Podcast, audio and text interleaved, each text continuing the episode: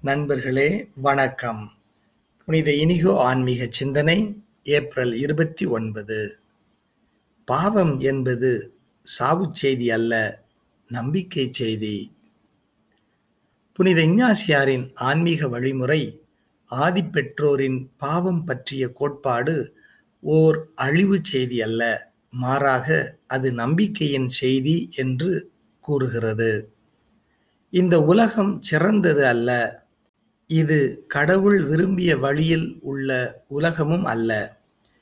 இது மிகவும் மோசமான சிதைக்கப்பட்ட உ- உலகம்.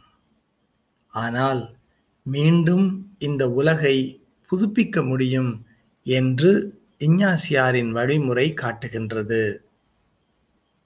மோனிகா ஹெல்விக் எல்லாவற்றிலும் கடவுளை கண்டடைதல். இன்றைய ஆன்மீகம். ஓ ஆதாமின் பாவமே உன்னை அழிக்க கிறிஸ்துவின் இறப்பு திண்ணமாய் தேவைப்பட்டது. இத்துணை மாண்புமிக்க மீட்பரை அடைந்ததால் பேறு பெற்ற குற்றமே. பாஸ்கா புகழுரை. இன்றைய உலகில் அவலங்களை பாவம் என்பது ஒரு நம்பிக்கையின் செய்தி என்ற கருத்தின் கீழ் சிந்தித்துப் பாருங்கள். உயிர்ப்பு சிந்தனைகள் நாள் இருபத்தி ஆறு. எருசலேம் ஒரு பெருநகரம்.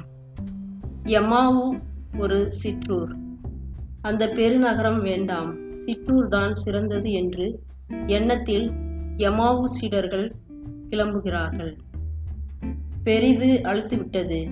சிறிது இனிக்கும் என்று அவர்கள் எருசலேமை விட்டு வெளியேறுகிறார்கள். அந்த சிற்றூரில் தங்கள் கனவுகள் சிதறா வாழ்வு வளம் பெறும் என்றெல்லாம் புதிய கனவுகள் கண்டு அந்த கனவு உலகிலேயே மிதக்கிறார்கள். ஊதாரி மைந்தனின் கதையை அரங்கேற்றுகிறார்கள். நம் நாட்டு பெரியோர்கள் அந்த காலத்தில் சொல்லி வைத்தது என்னவென்றால் இக்கரைக்கு அக்கறை பச்சை. புனிதர் லொயலா இன்யாசியார் போன்ற ஞான ஆசிரியர்கள் குழப்பம் அடைந்த நிலையில் எவரும் தமது முந்தைய முடிவுகளை மாற்றி புதிய முடிவுகளை எடுக்கக்கூடாது என்று எச்சரிக்கிறார்கள். குழம்பிய குட்டையில் மீன் பிடிப்பது நம் எதிரிக்கு கைவந்த கலை.